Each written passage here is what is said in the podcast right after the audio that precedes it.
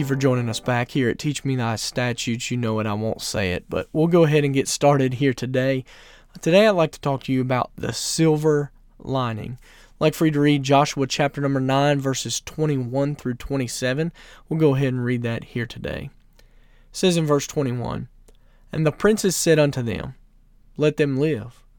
But let them be hewers of wood and drawers of water unto all the congregation, as the princes had promised them. And Joshua called for them, and he spake unto them, saying, Wherefore have ye beguiled us, saying, We are very far from you, when ye dwell among us? Now therefore ye are cursed, and there shall none of you be freed from being bondmen, and hewers of wood, and drawers of water, for the house of my God.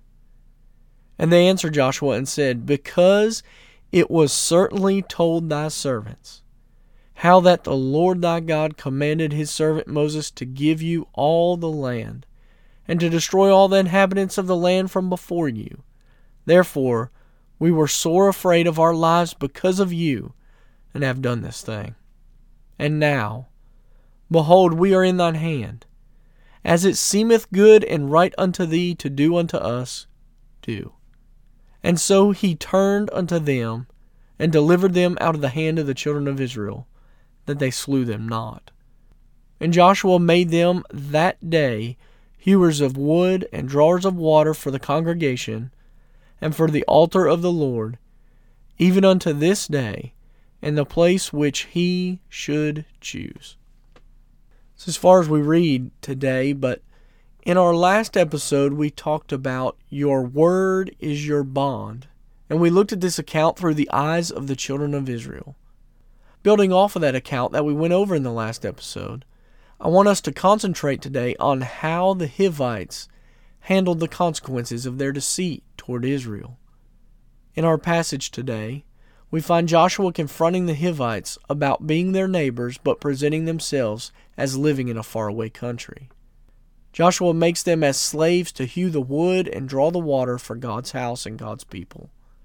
The Hivites explain that they were afraid of being killed, so they deceived the children of Israel to make this covenant with them so that they could live.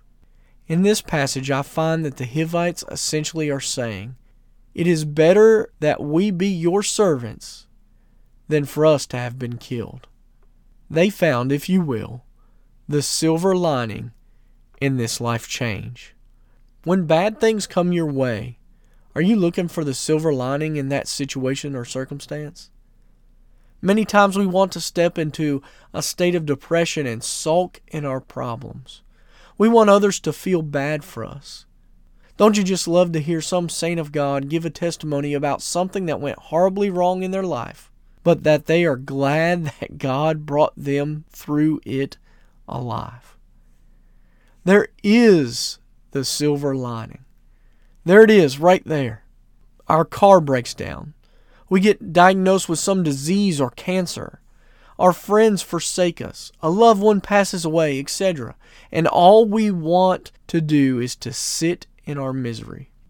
What if we were to look on these situations a little differently than we have in the past? What if we just praise God that we are still hey, alive today? May we go about our days looking for that silver lining and thanking God that we're still kicking. We're still alive. We should take the time, this very instant, right now, to look for the silver lining and pray to God, thanking Him that we're still alive. Hope and pray that this is a blessing to you here today, and I hope that you look for that silver lining. I hope that the next time a bad situation comes up, I hope that right now, this very instant, you look for the silver lining in life and you say, Man, God's been good to me. The good far outweighs the bad. And I hope that you pray and you thank Him that you are still alive. Thank Him for that silver lining. Situations can be rough, but there's a silver lining in everything. May God richly bless you as you look for the silver lining and you think about that and thank Him for it today. Until next time, have a wonderful and blessed day. God bless you.